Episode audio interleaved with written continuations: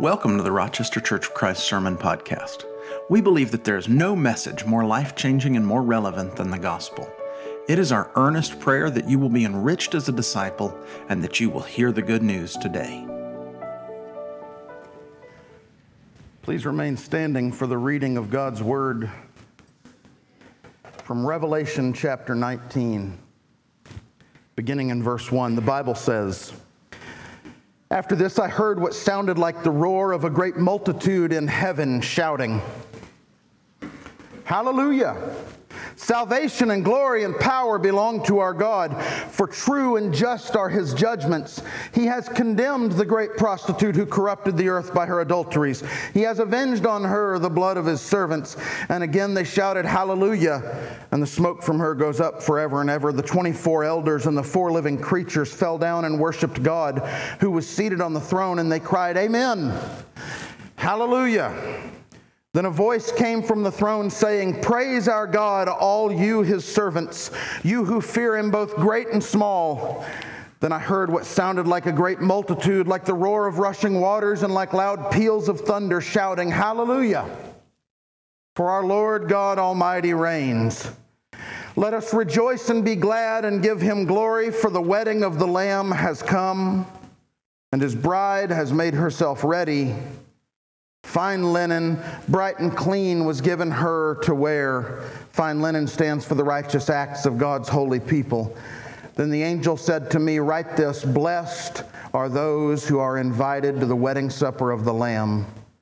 And he added, 'These are the true words of God.'" Heavenly Father, we are thankful for your victory. We are thankful for your truth.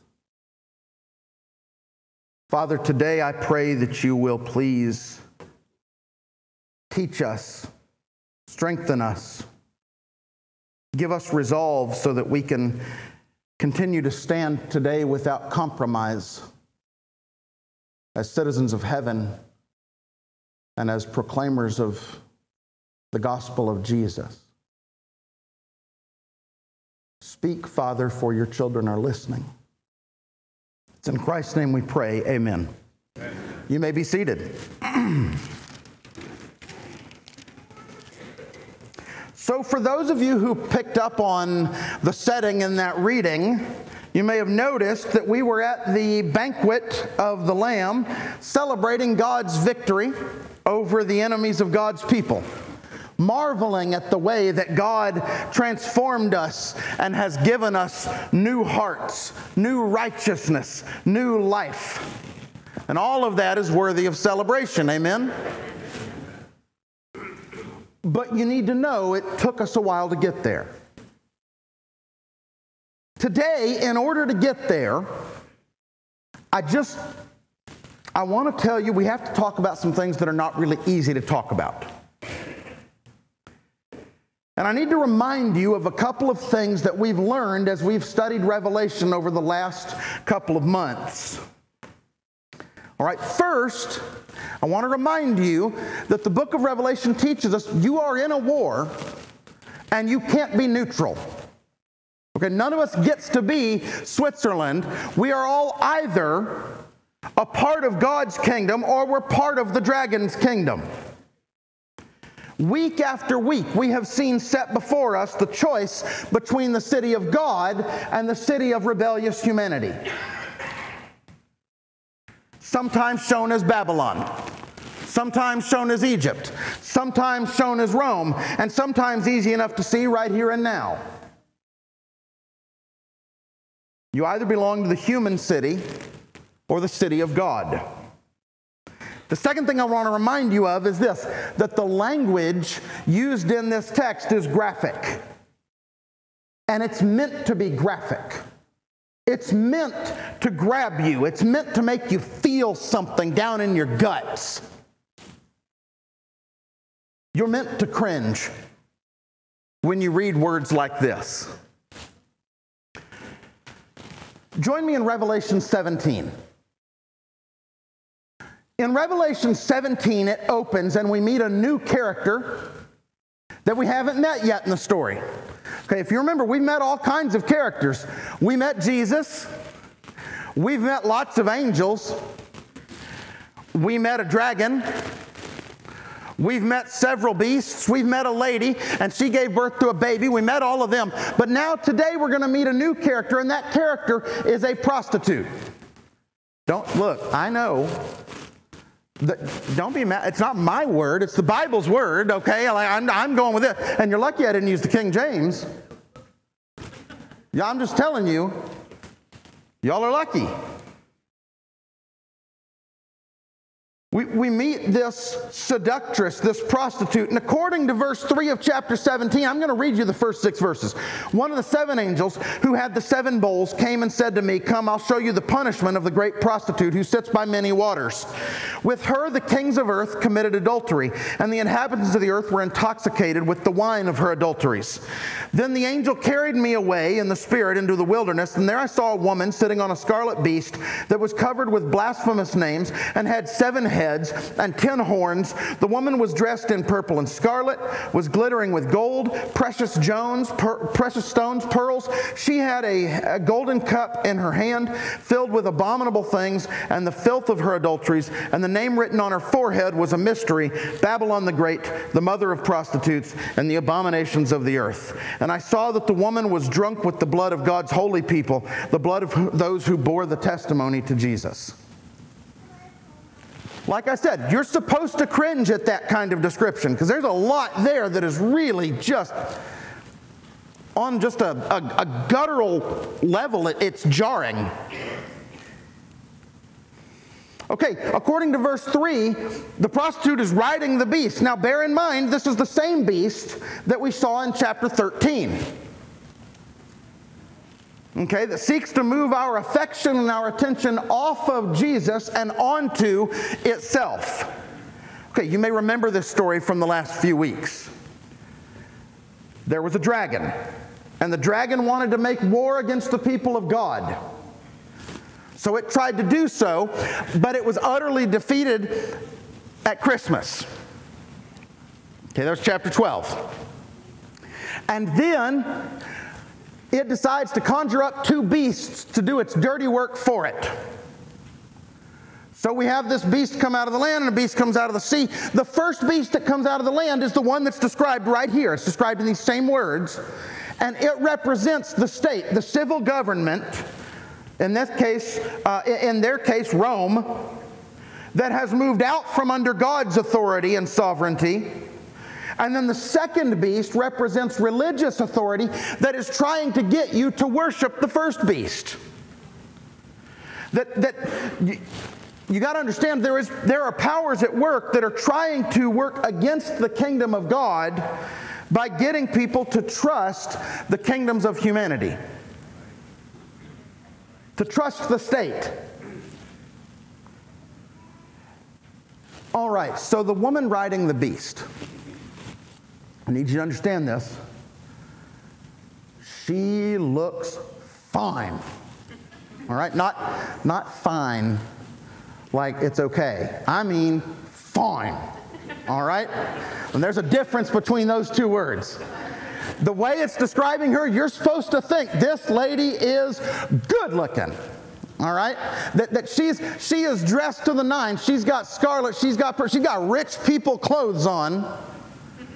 All right, and she is covered in gold and jewels and diamonds. She's neck just froze from all the ice right here. All right, and did I use that right, teens? Did I get that right?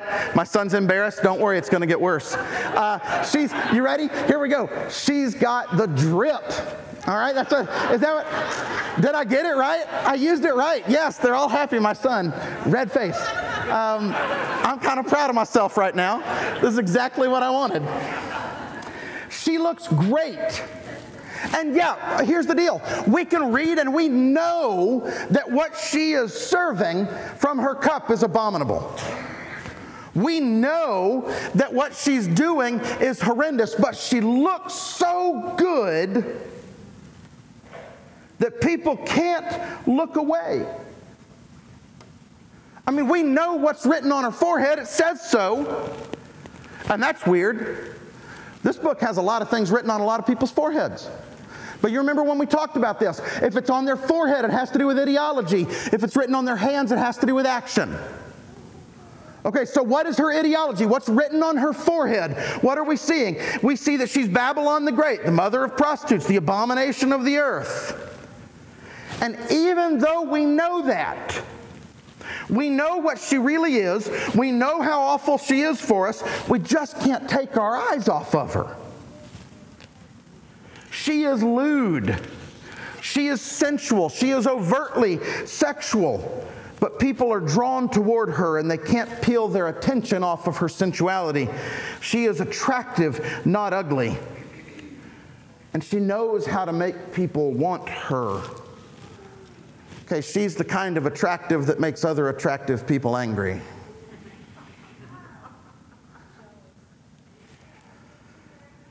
I'll be honest with you, she's so attractive, John can't even take his eyes off of her. Read verse 6. Or I'm sorry, verse 5. Hold on, I'm all ahead of myself. Verse 6, the second part of verse 6. When I saw her, I marveled. I was greatly astonished. John sees her, and he can't take his eyes off her. He knows, he's just been told what she is. And he still sees her and is like, she is fine. Think about that for a minute. This is important. John is warning the church. Okay, Jake, follow me here. John is warning the church. Now, he wasn't drifting off. I want people to know. I want to exonerate him. I just got excited and saw him, and so I called his name out.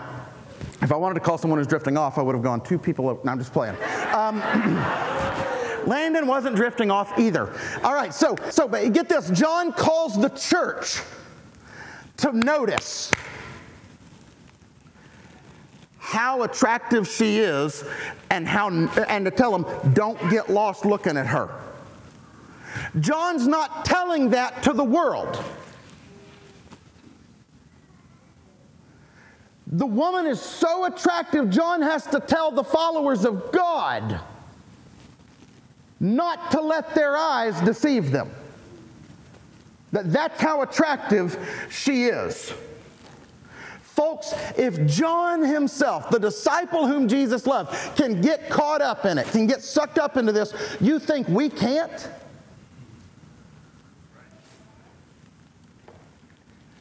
You see, it turns out this lady's better at seduction than we realize, and it is still happening right now, right here, among us.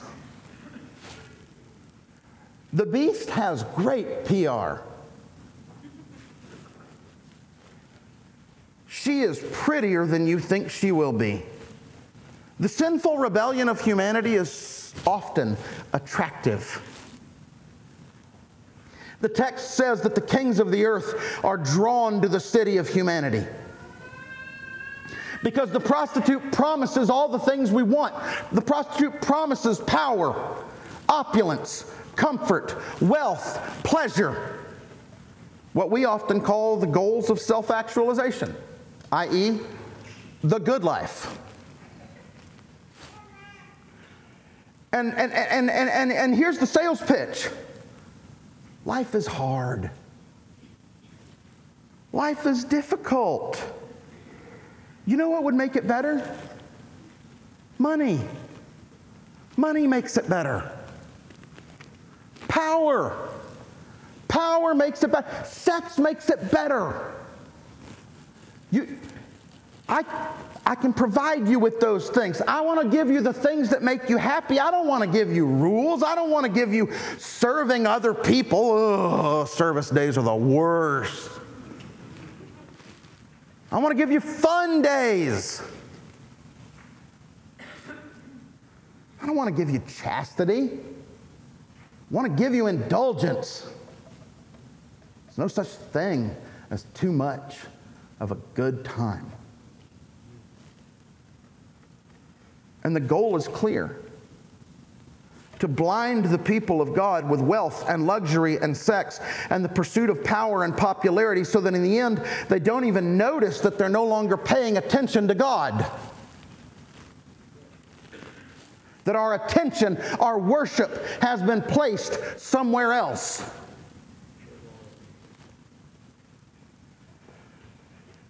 So enticing. And brothers and sisters, I'm sorry, but if you can't look at our nation and our leaders on both sides of the aisle in Washington and see that we are clearly caught up in this, then I can't help you.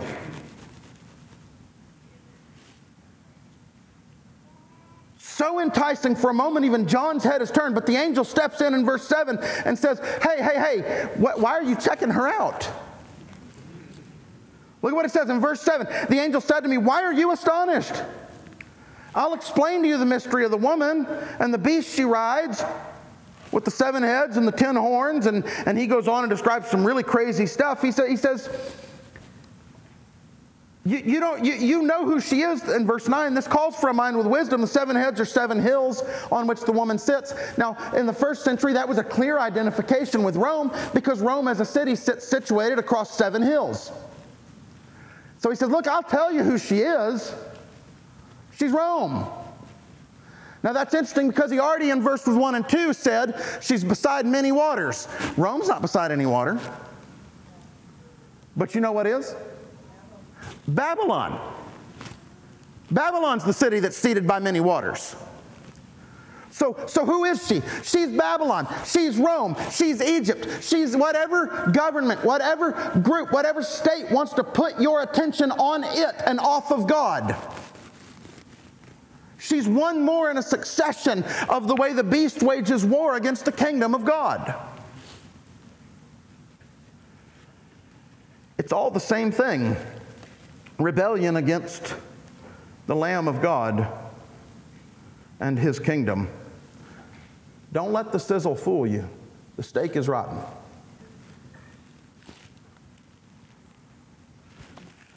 In chapter 18, we read this from chapter 18. I know I said 2 and 3, but I'm going to start in 1, because I like to be difficult. After this, I saw another angel coming down from heaven. He had great authority, and the earth was illuminated by his splendor. And with a mighty voice, verse 2, he shouted, "Fallen, fallen is Babylon the Great. She's become a dwelling for demons, a haunt for every impure spirit, a haunt for every unclean bird, a haunt for every unclean and detestable animal. For all the nations have drunk the maddening wine of her adulteries. The kings of the earth committed adultery with her, and the merchants of the earth grew rich from her excessive luxuries." Fallen is Babylon the Great. Now, the way she fell is kind of interesting. We skipped that part. Look at verse 16 in chapter 17. Chapter 17, verse 16. The beast and the 10 horns you saw will hate the prostitute. They will bring her to ruin and leave her naked. They will eat her flesh and burn her with fire. Good night. Hold on. Who was she trying to seduce us to worship? The beast. Then who killed her? The beast. What in the world is going on here? Okay, pay attention to this. The devil is not faithful. The devil doesn't even treat his own servants well. And sin always kills us. I want you to think about how temptation works. And in order to do this, I want to start off with this. I don't think most people are stupid. I know what some of you just thought. I can see your smirks. All right? And I did, if you notice, leave a little margin. Not picking on anyone for this. I don't think most people are that stupid. But temptation doesn't usually arrive and say, "Good morning. What I would like to do today is ruin your life.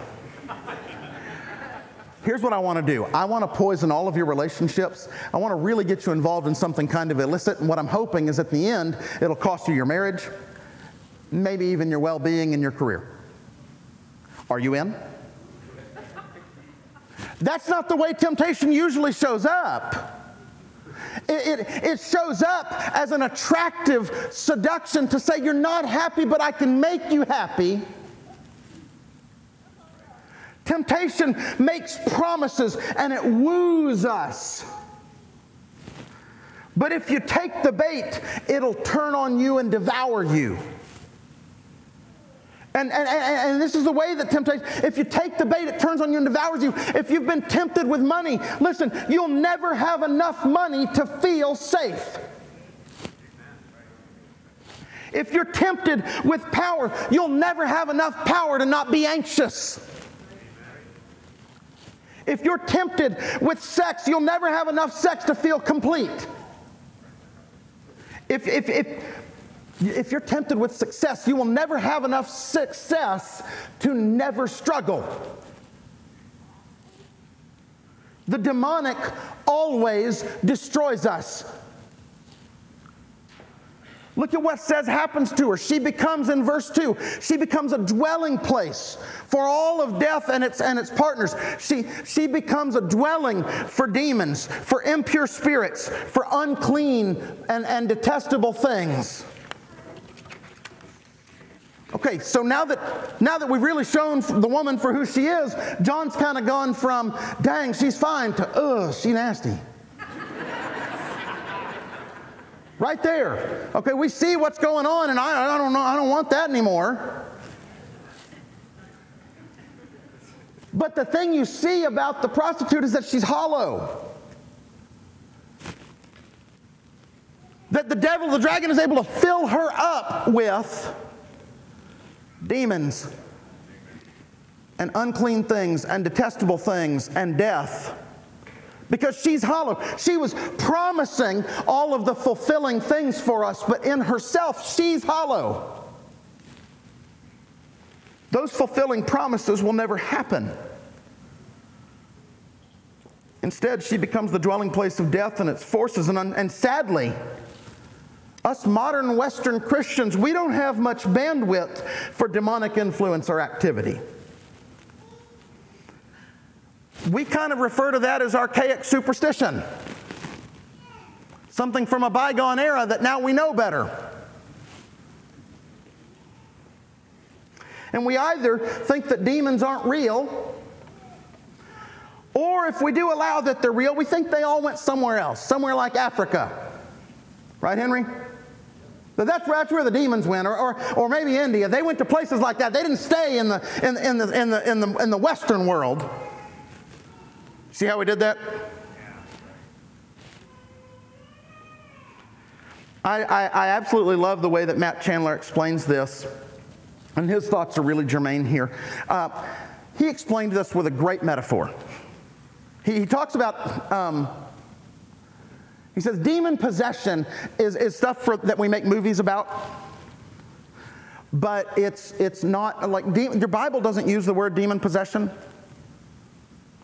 Your Bible talks about being demonized. Okay, that a demon has influence and control, but not that it somehow possesses you in some weird way. And so he says the best way to think about it, and I love this metaphor, is he says it's sort of like ticks on a dog.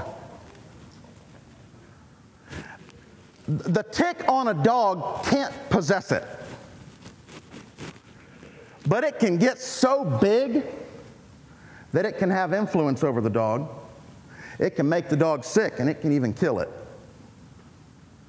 That's the way the demonic works in our life and influences our lives. This is how the demonic defeats us. Is that often, much like a dog, not realizing there's a tick on it, we're getting destroyed in a fight that we didn't even know we were fighting. Because it turns out it's not that hard to defeat someone that you're fighting if they don't know it's a fight.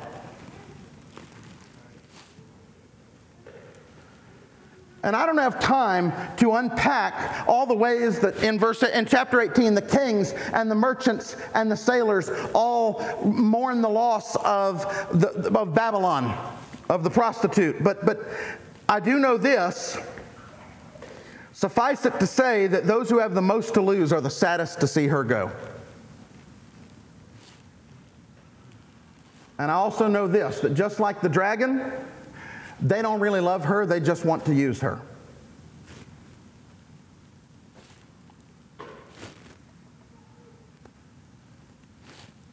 The truth is, there are a lot of people in this world who will tell you they love you, but what they really mean is they like the way you make them feel. But that's a whole other sermon. What I want to close with is I want to look in verses 4 and 5. I want you to look at the appeal that God makes. So Revelation chapter 8, verse 18, verses 4 and 5. Then I heard another voice from heaven say, "Come out of her, my people, so that you will not share in her sins, so that you will not receive any of her plagues. For her sins are piled up to heaven, and God has remembered her crimes. Come out of her, my people." This is a call that God is giving God's people to say, you are called to upside-down living. Don't live like the rest of the world. You're supposed to be different. This is an invitation to leave the city of sinful rebellion and human rebellion and come into the new Jerusalem, come into the new city of God. He says, I want you to come here and I want us to set up a community where we're supposed to live counterculturally. We're supposed to give people a vision of what it looks like to live in true life. Amen. That's what I'm talking about. One person, I've got them with me. That's all right. Jesus only had 12, and he turned the world upside down. So I'm on a good start. Okay, so we have to understand that what he's calling us and inviting us to be is this countercultural community. So we turn the values of this world on its head, and so we are called to reject the violence of Babylon. Okay, once again, when I say Babylon, you may hear Egypt. You may hear Rome, you may hear Babylon, you may hear China, you may hear the United States of America, you may hear whatever government has set itself up in opposition to the kingdom of God, you hear it. We reject the violence of Babylon and become a people of peace. We are called to reject the consumption of Babylon and be a people of radical generosity instead. We are called to reject the sensual indulgence and sexual saturation and perversity of Babylon and called to be a people of purity. Amen. We are called to reject the hate of Babylon and be a people of hospitality. Amen. Paul, go ahead and bring your team up. To do all of that, that sounds hard, and I know it's going to be difficult. But this is exactly the sort of thing the Holy Spirit can do among us. That we are never asked to be something we are not empowered to be. Okay, that by the Holy Spirit, God is asking us to be something He has empowered us to be. All right, that we who serve the true King are not hollow inside. We have the Spirit in us. We have life in us. We have power within us. Hallelujah. Hallelujah. Christ has rescued us from the kingdom of darkness and brought us into the kingdom of His beloved Son. Colossians chapter 1 and verse 13, if you want to check that one. That He's called us out of darkness and into His marvelous light. 1 Peter chapter 2 and verse 9. And that's why we find ourselves in Revelation 19 at the wedding banquet for the Lamb. Because finally, His bride has been made ready, called out from the seductress, called out from the influence of the beast, called out from surrender to the dragon, into the kingdom of the Lamb. The bride has been made ready in its time. Is it time for you? Will you join Him? There's no one neutral. There's no one neutral. Will you join Him? Will you prepare yourself to meet the groom? Will you prepare yourself to meet Jesus? Will you be washed in the waters of baptism? Will you submit yourself and say, make me clean and call me out of this world and into your marvelous light? Transmit me into the kingdom of the Son. I am tired of the city of human rebellion. Will you join Him? If you will, I'm going to have to stand up right now. Go ahead and stand. I'm going to be down front. There's people all around. If you look at anyone that you think looks reasonably friendly and say to them, I want to leave the city of human rebellion and I want to be in the city of God, and we'll find a way for you to make it up here so that we can baptize you into Christ today. Amen. All right, because I want you to know God has called you to His city. God has called you to the victory that He alone can provide, and His promises are not hollow. Amen? Amen. Let's praise Him. We sincerely thank you for listening and pray that you were blessed today. To learn more about Rochester Church of Christ, to support our ministry, or to contact us with any prayer needs you may have, head over to www.rochestercoc.org. Remember, you are loved and chosen.